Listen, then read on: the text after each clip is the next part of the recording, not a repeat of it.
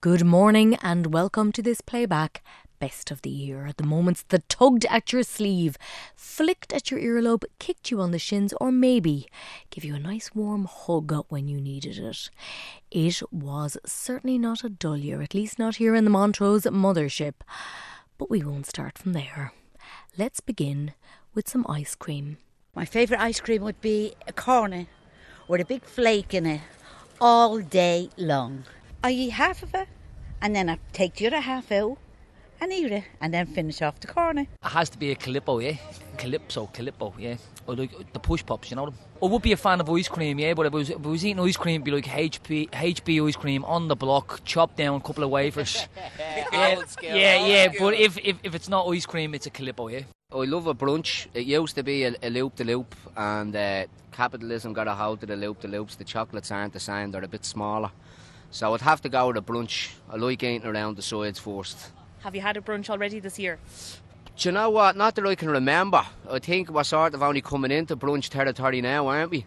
Voices courtesy of Sinead Newlagon from June, which was, hard to believe I know, Scorchio. In fact, the hottest June on record, and all year long, records broken all over the shop. But July, a different story. Can I ask you, am I playing that, that sound effect in, or is that, is that real?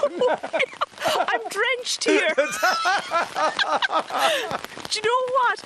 I think that they knew that I was about to go on air, the gods above, Mother Nature, because it's after just bucketing down. But I have a brolly Yeah. and I'm sheltering under the trees. But maybe somebody could take this audio and use it for an audio Yeah, just SFX we, we, we album for a while. We, future. sh- we shush for a while and just let the rain do its thing.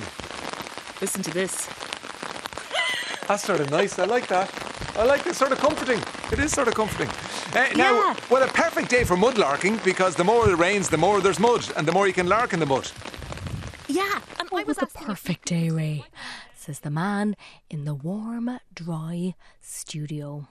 And that rain, it didn't stop. It would turn out to be the wettest July on record. And if it was all climate superlatives here in Ireland, it was the same around the world. July is set to be the world's hottest month in hundreds, if not thousands, of years, according to reports from NASA. This month has already seen daily records broken, according to tools run by the European Union and the University of Maine in the United States. NASA climatologists say there are unprecedented changes in climate happening all over the world, and the heat waves in the US, Europe, and China are breaking records. And while programmes like Hot Mess did a deep dive into the science of our climate emergency and what can be done to address it, with every headline on the news telling us we need to mend our ways, it was David on Liveline who called us out on our all too human ability to know what we should do and then just do what we want. Hop on a plane for a bit of sunshine. We are all sinners. people traveling to the Costa del whatever, it's not possible to travel there the way we travel sustainably. There's no such thing as a free lunch.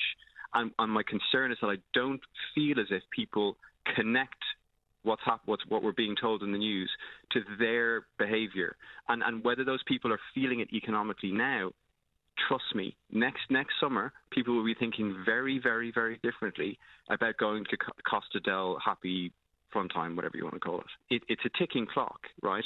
And, and those people's livelihoods are literally about to be massively impacted by this, um, by, by this summer. And, and and and where are those people going to start coming? They're going to start coming to places that are have equitable temperatures, like Ireland. Um, and then our resources then will be subject to larger and larger influx of tourists. I'm, I'm curious how we're going to feel about that. and then storms and increasing flooding in all parts of the country. And in October, Storm Babet. Midleton particularly badly hit. I actually can't find the words to describe it. We were standing inside in the cafe watching like a waterfall coming in over the floodgate. There was absolutely nothing we could do to stop it. I've never felt so helpless in all my life. Lisa O'Brien from Monty's Cafe in the town from the News at One. And with Claire, Brian O'Connell had waded through the water to speak to homeowners. So we're just walking in here now into your front room. Scene of utter devastation, isn't it? That's right. Your couch is flipped upside down. Still quite a lot of water on the you ground can see, here. look, the sediment after. That's how high it was. Up over the TV stand. Yeah. Just started coming in the back door. I grabbed everything I could. We're just walking There through into your the kitchen, here. here. And obviously, we're using our phones as lights because you've no electricity. No, I had to turn the power off. As I said, it went up as far as the sockets and the fridge floated away and out the back then our kerosene. How do you feel this morning? Upset. Oh, I'd say upset is only the start of it. But let's get out of the waterproofs for now, anyway, and into the good coat for the visit in April of US President Joe Biden. And on the banks of the Moy in Ballinan, Cundaway bursting with pride they were. It's unbelievable, the excitement. But it's great to have him back as president. I think tonight will be a celebration of his heritage here in Ballina. There will be a fantastic turnout. This week we had a kind of an emotional week because the girl's grandmother passed away and she passed away in the hospice which Joe had turned the sod on. And we just thought it was so poignant that he's coming back this week.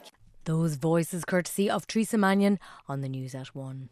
And later in the year, in October, with Brendan O'Connor, the former governor of California and Mr. Universe, or to us, the Terminator. And he is nothing if not determined.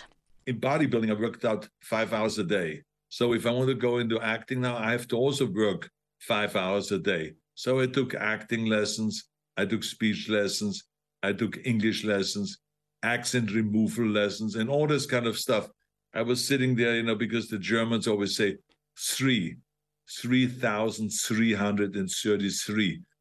And so the, the, my actor, my, my, my speech coach was telling me, no, Arnold, there's a TH. It's not an S. You have to say 3,333. You, you, you just third. about got it there. You just about Yes. got it. Yeah. I ran around all day long with this kind of sayings. A fine wine grows on a vine, or the sink is made out of zinc, and things like that. Stuff that we in, in, in, in German had difficulty with. I had to just practice over and over. Yeah. And it was just one of the things. Then there was stunt lessons, and there was acting lessons. There was all of this stuff. Hours and hours I spent every day working and working and working on improving and really being able to then eventually handle a leading role. Arnie, a very charming man. And the superstars were coming out of the woodwork. With Ray, U2's Adam Clayton, and he was very open, talking about his mental health struggles and his alcoholism. He's 25 years sober. And he's a rock star, so the high of performing in front of thousands of people who love you, how do you decompress after that?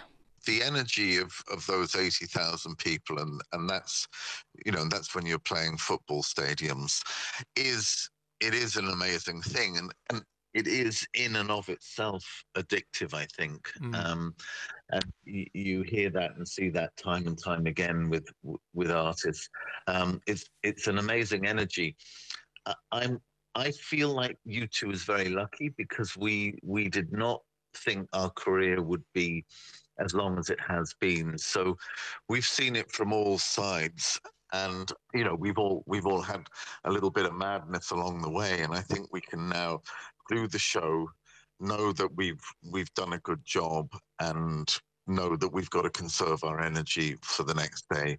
And I I don't find any kind of um, I mean it's it is it is what you're used to, but I don't find that, that there's any contradiction for me in going, hmm, yeah, I, I'll have a, I'll have a cup of tea, I'll enjoy it, and I'll think about you know what's just happened to me, and I'll just let let the energy seep out. You know, I might, depending on where I am, see you know some late night chat show or something, which. which, which which sends me off to sleep fairly quickly. name it, name and shame. No. Adam Clayton with Ray in September, just before U2's Vegas run, which would turn out to be whiz bang and pop. But not to be outdone, Liveline. Paul Simon very recently, and back in October, Dolly, the Queen of Country, phoned in to Katie. Can I talk a bit about your style then? Because um, you've been preserving your outfits right from way back to the early days. Yes, that's true. I, my best friend Judy Ogle, who's been my best friend since we were in grammar school, after we got out of school, she came to work with me. And so we traveled all over the world together all, all the years that I've been in the business. And she just started collecting everything, keeping everything, and saying, someday you're going to have a museum. And so, sure enough, I did at Dollywood. And then of course, somebody said, Well, you had your song teller book, which was all about your songwriting. And well, why don't you do one about your clothes? Because that chronicles your life in costumes. And so that's where the idea came from. And we started pulling all these great pictures. So it's really an emotional book. It's very fun to, to read, it's very fun to look at, just seeing how all the crazy ways I've looked since I started at 10 years old back home in Sevier County, Tennessee, my hometown, singing on local radio and television and at the fairgrounds when the fair came to town and journeys that I've taken with other people as well. Dolly Parton on Liveline. Wow. Hard to follow that. But we can, because it was a momentous year for Irish women in football. The World Cup in Australia and New Zealand. We've come a long way. And staying with Liveline, former Republic of Ireland player Jackie McCarthy, a trailblazer. But when the anthem starts in Sydney, does she maybe have a sneaking wish that she was talking out? Do you feel a little bit jealous? Yes and no. I mean, I, I feel like the girls that I played with, the team of 1973, that are still a great bunch of friends, um, we started something. We started a belief that, you know what, women can play soccer we nobody told us we couldn't. We played on our pitches in the summertime, you know, when the ground was rock hard because we could only get the pitches when the men were finished their season. And I know every last one of them. It won't be a regret. It will be a sense of pride that we were there at the beginning. We're not pulling on their apron strings. We're actually giving them a leg up and feel like our babies have grown up and here we are something that started 50 years ago has come to fruition. It shouldn't have taken that long, but you know what? We'll take it. And while we might not have gone all the way, we did ourselves proud. On the June bank holiday weekend, the RTE Concert Orchestra and sporting anthems. Damien O'Meara joined Claire to talk about this tune synonymous with the whistle of a sliotar going past your ear or the thwack of the ball over the bar shorthand for so many Sundays you could play that to somebody who's no interest in Gaelic yeah. games and straight away. Mm-hmm. And like that's a fantastic piece of music. Um, Jägerlatein by by James Last. Um, like we're working downstairs, and you say to people, "How did we come to use that piece of music?" As the Sunday game, how has that become? Yes, you're so, figuring out why the characteristics of that yeah. piece fit for a sport. Because it fits brilliantly. Like there's great energy to it. There's a couple of points at which the music climaxes that you can finish like they only play 37 seconds of it at the start of the Sunday game. But talking to people, that all? yeah, it's well, they, they tell me downstairs it's officially 40 seconds, but it fades after 37 Mhm. seconds. I think if you said to most people who watch the Sunday game, how long is the theme tune at the start? Ah, sure, two minutes, I, I, three minutes. That's the exact Yeah. conversation I had with a colleague downstairs this morning. It must be 90 seconds. It must be two minutes. So, who did you talk to? Who were your colleagues well, for this, there, there is no more iconic uh, feature of the Sunday game than Michael Lyster, who anchored the program for so many years. Um, he gets, I think, a little bit frustrated when people like me in my early forties tell him, "Sure, I grew up watching you on the Sunday game." Um, so we've we've Joanne and Michael, um, both of whom it means tremendously different things. So Michael was the presenter of the program when they adopted that theme tune. By pure chance, somebody in the office went, "I really like Jace, this James Last piece of music. I think this might work." So my understanding and certainly Michael's memory of it is that they had kind of bounced around with various bits of music because there was various different presenters in the early days, and then when he took over, um, it means so much to them, and it has followed the two of them around. Joanne, obviously, someone who would have grown up watching it like so many of the rest of us, and Michael, who was in the chair, who will still tell you when he goes to airports, when he goes to different venues, there are still people who will approach him and say, "You'll never guess what my ringtone is."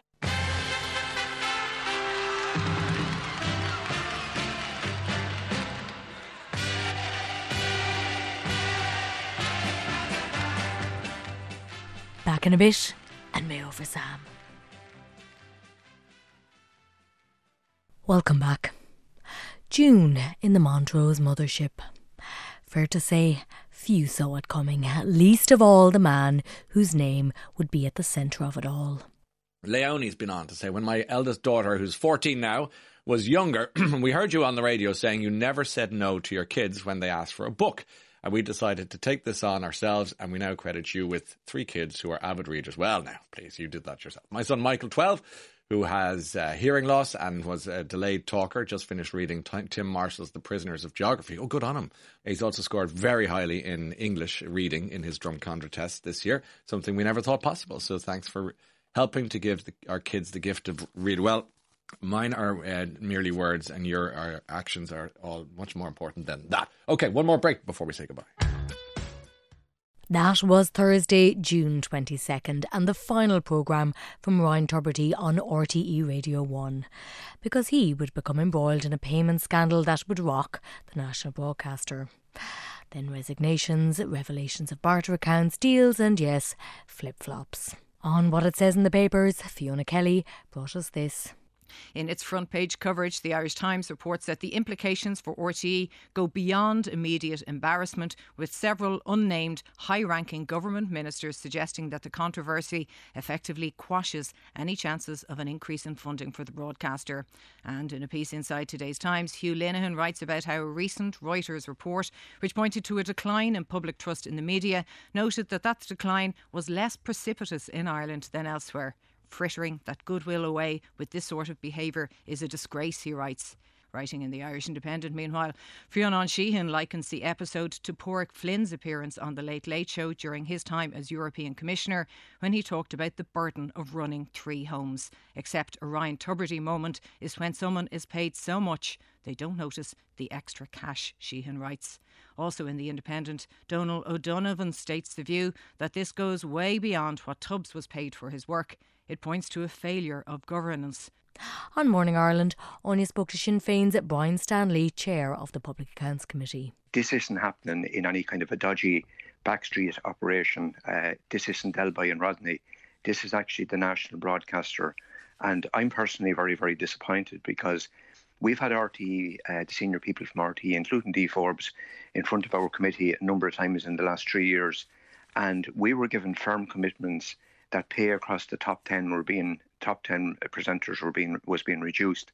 Not alone did that not happen in this case uh, in actual fact there was 75,000 being added on. There was 50,000 being added on that uh, you know that was deliberately concealed here. Mm-hmm. and this is at a time that when RT was coming in was uh, RT senior management pleading that they you know that the finances of the organisation were in such bad shape. And that's the context here and then we had the Oireachtas Media Committee's compelling viewing, jaw dropping listening. Late debate brought us this montage. Why would you? Well, no. why why did you not call out the concealment of those fees going into a barter account under the heading of consultancy fees? Why, as chief financial officer, would you let that go? I wasn't aware of what they related to. I wasn't involved. Ah, in would processing. you stop? I am a postmaster myself, and I was working over the weekend where people pay the television license. And one gentleman actually said to me, Will I re- Ryan or Renault the money? A- again, it is, I'd like to apologise to the public and to our staff about what's occurred here, because, and to the Oireachtas, because it is a clear breach of corporate governance. You know, the public are outraged about it, staff are outraged about it, Oireachtas is outraged about it, which is absolutely right. So, as a board member, I'm incredibly ashamed that this has happened. Why did you accept Miss Forbes' resignation? Well, it, it, it was a decision that was taken. That was another disastrous decision, in my opinion. How are we going to get any answer? We have seven people in the room here with seven big titles and everything else and responsibilities. And all of a sudden, only one person knows it all. I can't understand that. You're trying to tell me that Dee Forbes ran everything. So please, this is an opportunity. Put your hands up in the air. And I'm, I'm, I'm not going to say you're telling lies on that, but there's someone telling lies.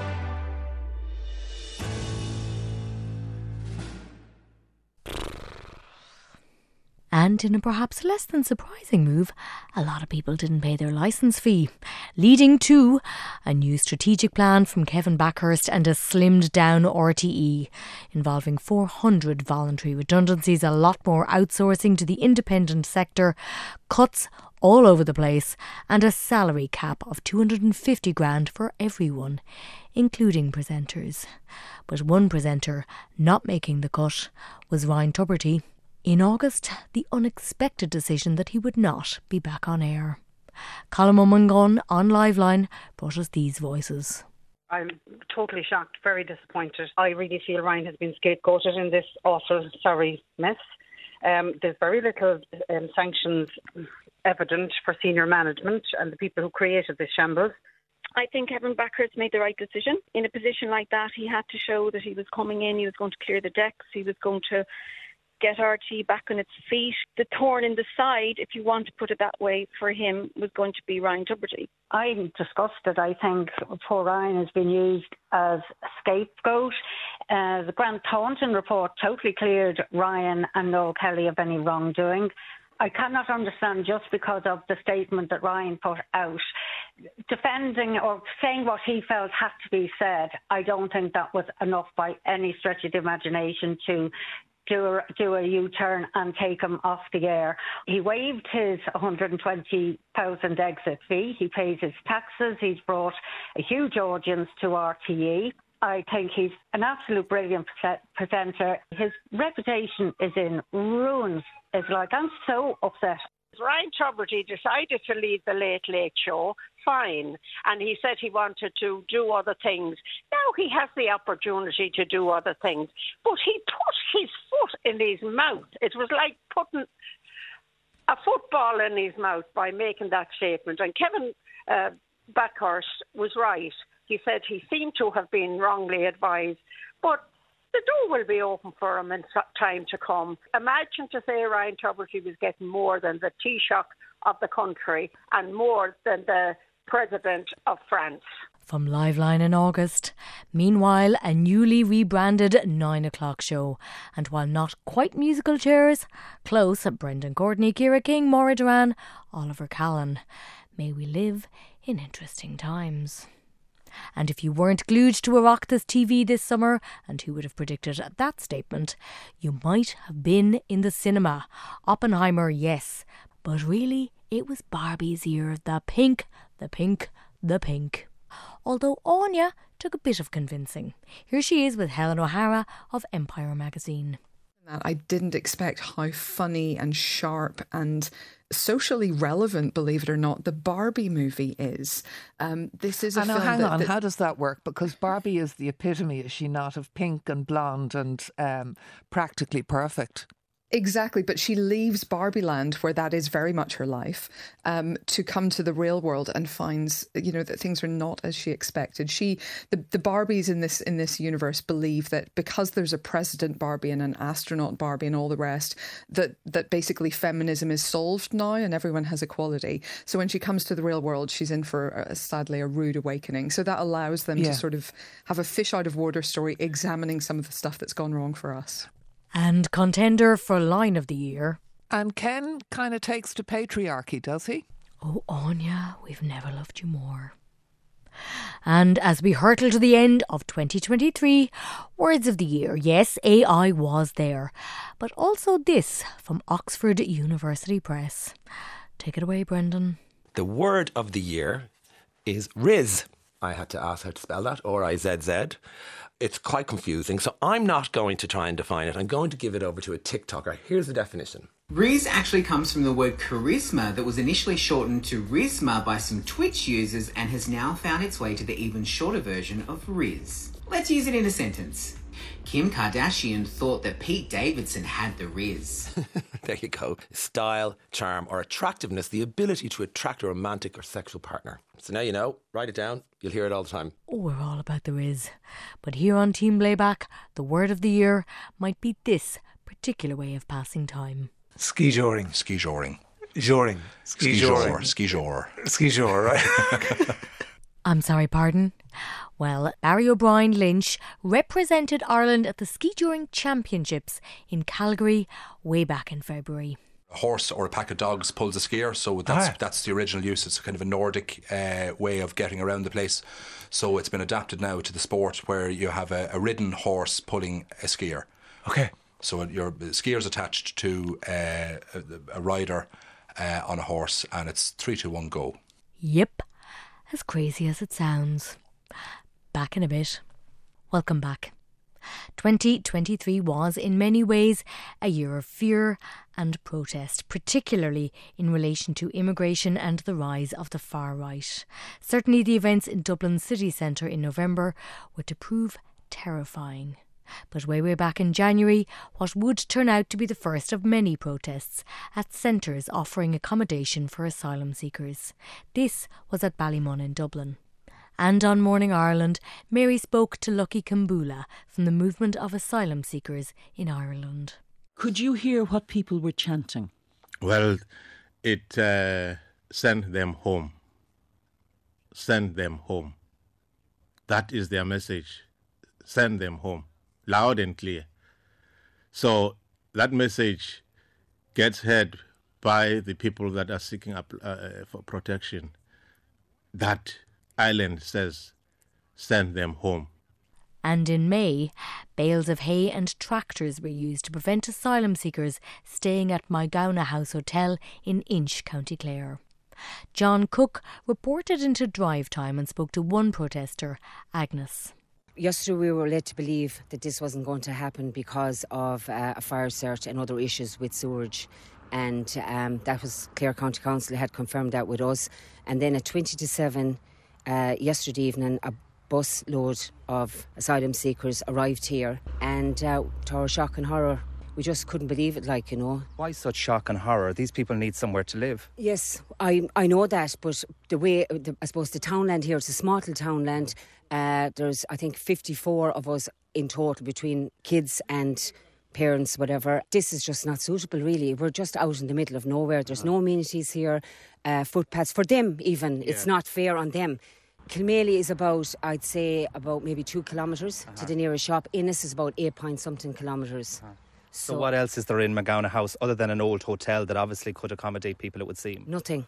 Absolutely nothing. You blocked um, people coming in last night, though 34 residents are inside. I've seen some of them. They said they came from the Citywest Hotel in Dublin yesterday, and I'm not sure if they knew where they were coming. Are they able to get food? Are you allowing supplies in?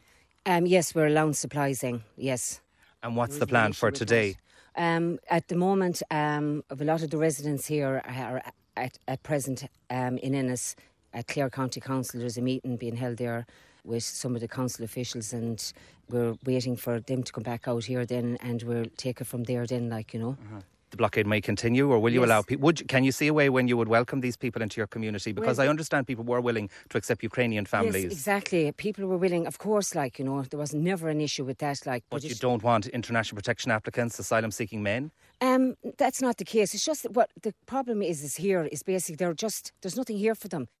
from drive time in May. And then in September, the Dáil returned, and as first days go, this was memorable, but for all the wrong reasons. Protesters seemingly from the far right, and Michael Healy-Rae, who was caught up in the middle of it. He had to be escorted down Kildare Street. He spoke to Áine on Morning Ireland. As you say, protests outside the Dáil are common, uh, particularly when it comes back after a break. You yourselves, I wasn't there a famous occasion you were on top of a car or there was music. So, what was different about yesterday, and what's your sense of what those protesters were angry about or wanted? Well, this is the funny thing. Everybody is saying, what exactly were they protesting about? Because all I saw was people jumping up and down, using horrible bad language that should not be used in any form of protest, and there was no coherent message from them. It was like a gathering of people who just wanted to insult and this thing of uh, mock effigies of people being hanged and things. I mean, that's outrageous behaviour. If they want to come and make a message, that's fine. But everybody's scratching their heads and saying, what exactly was their message? So whatever they did want to do, they didn't exactly do it very effectively because government don't know what they wanted, what they were there for, or what was their call yesterday because they actually didn't make a call. All they did was let themselves and their families down. And all of that before Dublin city centre was set ablaze in November. A stabbing on Parnell Street of a five year old girl and her carer, an incident used by the far right to cause violence and mayhem. And many people were very, very frightened. On the news at one, Cian McCormack spoke to the manager of Caffè Nero on O'Connell Street, Renata Leesco. I told all my customers they need to leave, and literally a minute after that, there was just screaming and shouting, and there was hundreds of people running down the street toward O'Connell Bridge. Uh, we closed the store. We stayed in the store. We couldn't leave until half nine, something like that. So there were multiple burns here. There was Garda car burning, bus burning. There was some burning in the Abbey Street. I'm not sure what. Uh, there was people everywhere, masked people. There was Garda everywhere, riot Garda. It was really, really scary last night, to be honest. And everywhere, shock and disbelief that something like this could happen in our capital city. With Claire, Richard Shakespeare, Chief Executive of Dublin City Council. Do you feel in some element of shock this morning? I was fundamentally depressed. I really was when I walked through the, the, the, the streets this morning. Um, and just senseless, senseless stuff. You know what I mean? And they, those thugs don't represent the Dubliners I know or the city that I love. Mm-hmm. Richard, we let you get on with the work. I know you have to get back out there. Are you okay? Are you worried for? Is it worry for your staff or disappointment and sadness in you, in your city that upsets you so much? It's a bit of both. Yeah. From the Claire Byrne Show in November. On Saturday, October 7th, shocking events. Hamas killed at least 1,200 Israelis, while others are still held hostage and many of those killed were young people attending a music festival. On Morning Ireland, Mary spoke to Dan Williams of Reuters. They were enjoying a, sun, a, a, a, sunrise in the morning when the sirens sounded. What, Dan, are, are survivors and eyewitnesses saying about what happened? Well, that appears to have been one of the ground zeros of this attack. Um, according to official numbers, 260 partygoers were killed. There is a very credible video going around on TikTok showing what appears to be the tail end of an all night dance. Uh, young people dancing in an open field, and then in the background, you see what appears to be six or seven paragliders coming down toward them. We know that Hamas used paragliders to infiltrate into Israel for this attack. They also used trucks, vehicles, and came in on foot after uh, breaching the Gaza fence. And according to witness accounts, they shut off the field from two points um, and um, shot the partygoers, uh, pursuing those who were hiding, flushing them out of hiding points in the bushes, in the trees, um, killing 260 of them, and um, taking uh, uh, an unknown number captive back into Gaza. From Morning Ireland. Then, in response, Israeli airstrikes and operations in which over 20,000 Palestinians have been killed, many of whom were children. At the end of October, on drive time from Al Shifa Hospital in Gaza, surgeon Professor Ghassan Abu Sita. Can you tell me about the amount of wounded and bodies that you received in about 24 hours? Because I, I heard you say 600 dead into the hospital in, in, in a day. Is that correct? Yes, so the day before there were 600 dead in the system and everything is running short, including the fuel for the generator. The hospital is overwhelmed, the staff are overwhelmed. A lot of them have lost members of their family or we've lost members of staff. We've lost a, a colleague, plastic surgeon. Last night, in the early hours of the night, one of our operating room staff, staff are completely exhausted, just like the supplies. I mean, uh, for the last hour, the building shaking with intense bombing. Did you say that you're you have patients who have lost whole families? Yes, there are lots of children who are the sole survivors of their entire families. My colleagues in other specialties tell me that they have the same whole families that are being wiped out when the building is being flattened. The, day before, I had a 12 year old told me that her mother and father had been killed. The day before that, I had a couple of children. Today, another boy whose parents were killed. Um, it's just, and this is in a 17 day period. I mean, that's the killing machine that is being unleashed on the Palestinians in Gaza. That's the rate of slaughter that's happening. From drive time in October. After that, maybe let's go to Arena. Sean did an interview back in February with singer Lisa O'Neill. She just released her album All of This Is Chance. I suppose in some ways, Lisa, the album is it's full of references to nature. It's full of references, as you said to me when when you handed me the album. You said it's the cosmos. It, it is full of very big references in, in, in that way. Yeah, I mean, we are nature, and I'm finding that in in full scope for myself over the last few years. That, like you know, my existence um, is really no different to that little dandelion seed's potential. And how does that make you feel? Tiny, but in a good way. You know, like the sense that you might get when you look up at the on a starry night out in the country and you you feel that the planet Earth is so tiny and you're so tiny, and it makes the worries of the world a little less. Do you know what? We've very little control. Just enjoy this this stillness right now. And I wish I could feel like that every moment of the day. I don't. But when I capture that moment in my heart, like I like to try and put it down. Good stars. Good night, sky. Good night, moon in sunshine.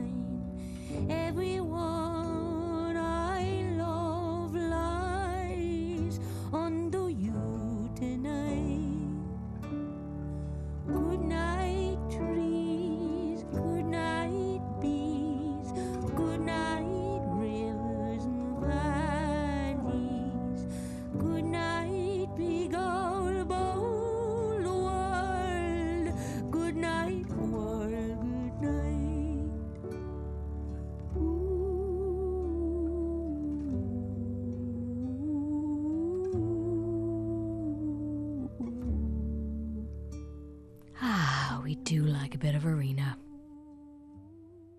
We also like a bit of drive time, particularly five minutes before the hour. Items which were often illuminating, if only in the insights you gained about the dynamic between Sarah Iroll McInerney and Cormac Come Here to Me O'Hara. In this instance, he's hangry. For me, actually, it feels like I'm in a tunnel with diminishing light when I'm hungry, and the darkness is closing in on all of the other priorities. such a drama queen, No, I you swear really to God. are. I swear to God. So it could be arriving at a destination, or it could be bringing the kids to school, or whatever the case. And it just, Yeah. if I'm hungry, it's just, just get it done, or I'm not going to do it until I get a ham sandwich. And that's Oh well, that's good. I mean, you're It's pathetic. you're responding. It's You don't get that little red light, do you? Oh, I do. that little red flash. I always get yeah, the red yeah, light. I've been there for for, for, for, for, for, for different reasons. Hunger doesn't particularly do it to me. But yeah, look what ca- carry a healthy snack around. Yeah. Um, yeah, Cormac. Do you know? Just carry. yeah, Cormac. I feel like I'm I'm kind of in the middle of a little personal war here. but Look, you know, a really I'll do, thing. Don't worry, thing on Sabina. that study. I'll, I'll yeah, deal with this off air. time. I'll deal with this air. After my ham sandwich. And our sympathies to psychologist Sabina Brennan refereeing those two. But we will stay with drive time for this. It was Valentine's Day, and poet Colm Keegan brought us this on love. Love the young people going out for dinner in a posh restaurant dressed in grown up clothes. Love the mothers, the fathers who say it's a load of waffle but throw out fives and tenners anyways for big eyed teddy bears and two for one specials in the local pizza shop. Love the 30 something bloke who buys flowers who's too cheap to play for flower delivery and walks the gauntlet of rush hour traffic. That's a long walk. Love the old man who says better not go home empty handed to the old ball and chain. We know where he hides his tears at night. Love the woman who isn't going to fall for hearts and chocolates anymore. Love the way she throws empty gestures in the bin and walks out the door. Love the dance floor. Love the fact that, yeah, there's going to be a lot of lost and honest coupling tonight, but that there's also going to be a lot of shared eye contact while two people strive to be something more than what they could achieve alone. Love all that glorious late night closing time desperation. Love the hope rising like a bucking horse behind so many rib cages. Love that stop motion video of a field of new flowers blooming. Love the booming air chattering rumble of so many beating hearts. Love the little glimmer of risk where all love starts. Love yourself. Love the fact that you don't have to do anything just because convinced convention demands it. Love that you can love who you want, how you want, and when you want, and on your own terms, once they're equal terms. Love that love doesn't run out. We do that, or we don't. Love this day and all of its nonsense, and take the real deal by the scruff when it comes.